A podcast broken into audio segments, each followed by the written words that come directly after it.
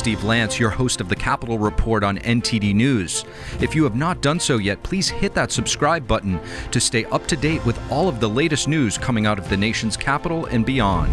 We recently covered the story about Chinese companies purchasing American farmland. Right now, the total amount of farmland owned by Chinese companies is not substantial on paper. However, Congressman Dan Newhouse says the trend is alarming. He shared his concerns with us and also the pushback he's been facing on the issue. Congressman Dan Newhouse, thank you so much for joining us. Happy to be with you. Yes, thank you.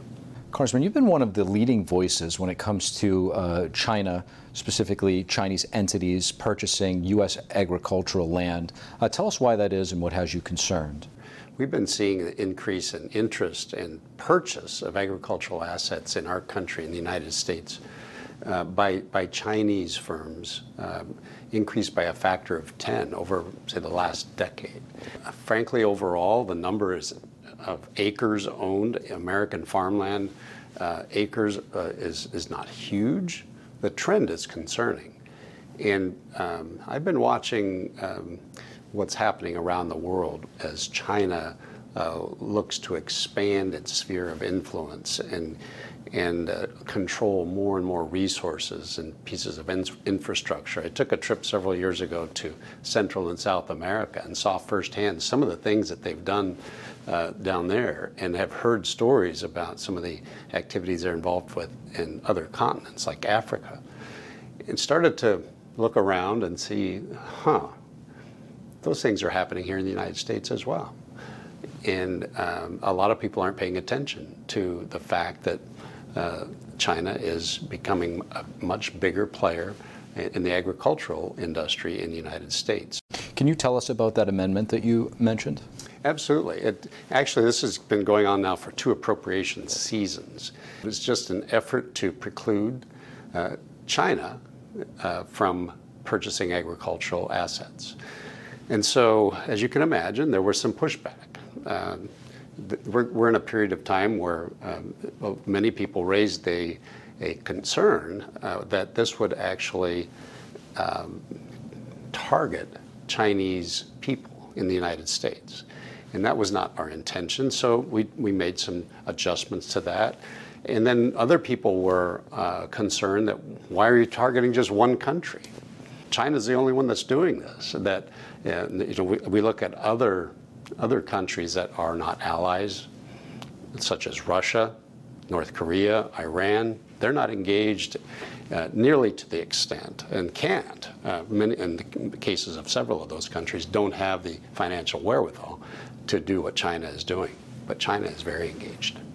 And I mean, it's a whole different discussion to talk about how China uses disinformation campaigns to manipulate the conversation by, they could be the ones behind that uh, narrative saying that it targets Chinese people.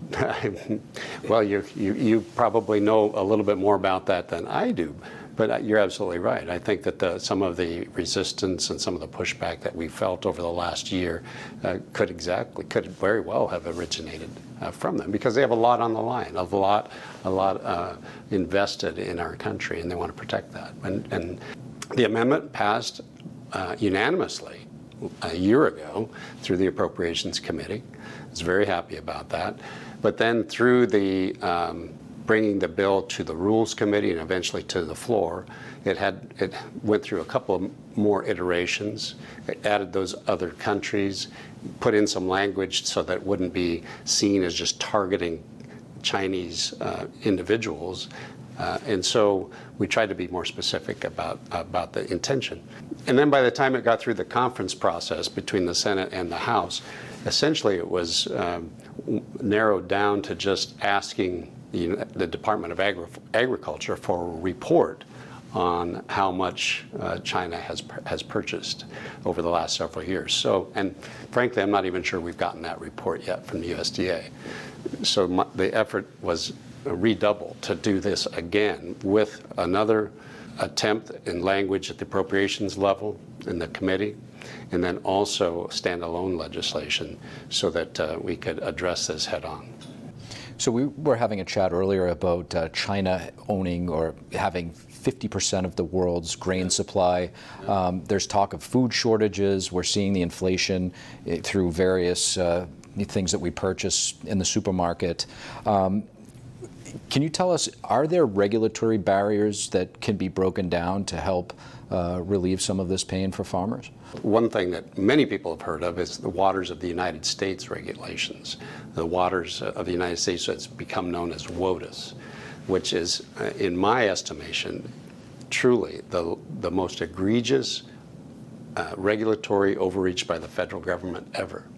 This will dictate how how every farmer in the country uses their their land. They actually uh, they have to get a permit through the federal government, and this isn't just. Um, uh, you know, wild talk to potentially change crops, to plow in the spring, depending on what the what water bodies are in the na- neighboring area or on their land that would impact uh, what's seen as po- water pollution. States are already doing a lot of this kind of stuff. We had regulations that were put in place under the last administration. This administration wants to go go back to the Obama era, which was very, very um, uh, egregious as far as the restrictions that it put on farmers and that mandated, dictated to them how they actually ran their farms. So we want to put a hold on that. There's other things that are happening in the Environmental Protection Agency. Congressman Dan Newhouse, thank you. Thank you. Always a pleasure. Dr. Anthony Fauci announced that he will be stepping down from the White House chief medical advisor role by the end of President Biden's current term. However, there are still some questions as to whether or not that will happen. What are some takeaways from the prospect of Fauci's retirement? Rik Mehta is a former FDA official and current law professor at Georgetown University, and he joins us to discuss. Rik Mehta, thank you so much for joining us on the Capitol Report. My pleasure.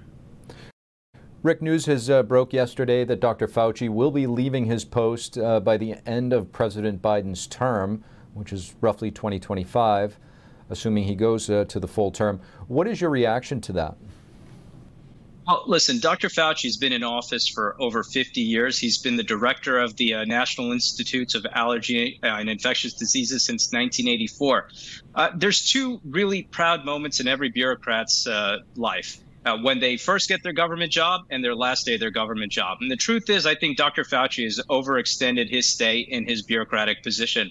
I think he sees the writing on the wall. Republicans are going to take control of the House and the Senate, uh, and he's going to come under more strict scrutiny uh, and congressional hearings about the gain of function of the virus. And I think he's not looking interested uh, anymore to be in the hot seat.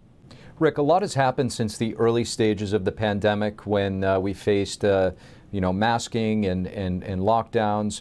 You know, we've had the vaccine rolled out. What are some of the most obvious things that have changed with the science and the data uh, from, from the earlier time?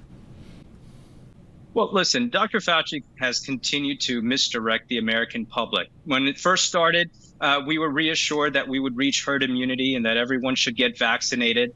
Uh, now they're forcing vaccinations upon uh, the American public, telling them to get booster upon booster. Uh, and then we're seeing a spike in COVID cases among those that are currently vaccinated.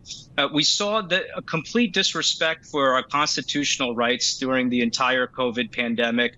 Uh, we saw lockdowns, uh, mandatory lockdowns, and mandatory masking that were continued to be slapped down uh, by the federal court systems. Uh, and so, you know, public health has been the mus- musings and whims of a few bureaucrats without respect to constitutional rights, and that's continuing to change.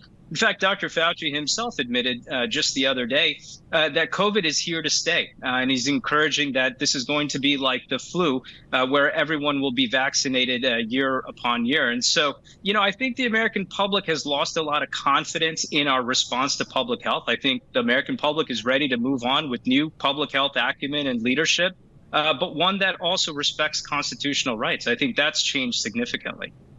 Rik, to your point, we're starting to see places like uh, Los Angeles now starting to mandate masking up indoors uh, yet again. Uh, this has also been now supported by one of President Biden's COVID experts. Why do you think uh, there is a certain refusal to acknowledge the science, at least on the uh, on the masks?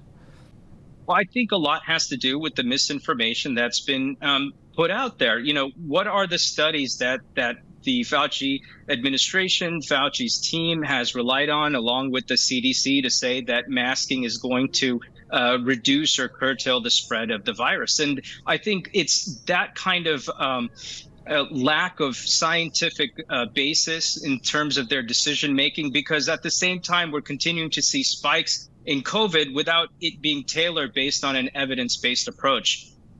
Now, trust has been eroded uh, to a certain extent. How do you think it can be restored? And is there a fear that if there is a real serious situation, another you know global pandemic or epidemic uh, in the future, that people will be less likely to react now?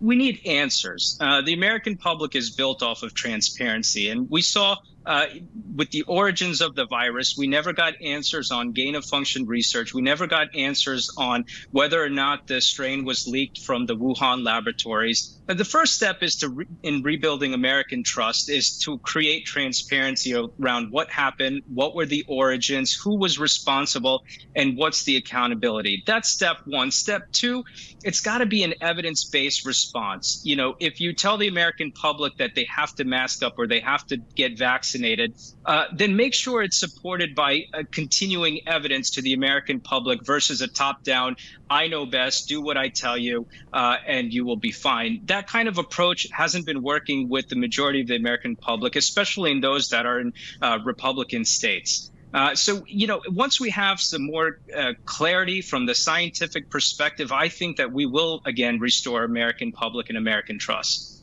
Rik Mehta, appreciate your insights. Thank you. White House Chief Medical Advisor Anthony Fauci today clarified that he does not plan to retire. That's after he said yesterday that he was going to step down from his position at the end of President Biden's term. I just want to thank everybody for listening to this episode. If you enjoy our content, please leave us a rating and a review, as it really goes a long way in helping us spread the truth. Until next time, I'm your host, Steve Lance at NTD, and we'll see you soon.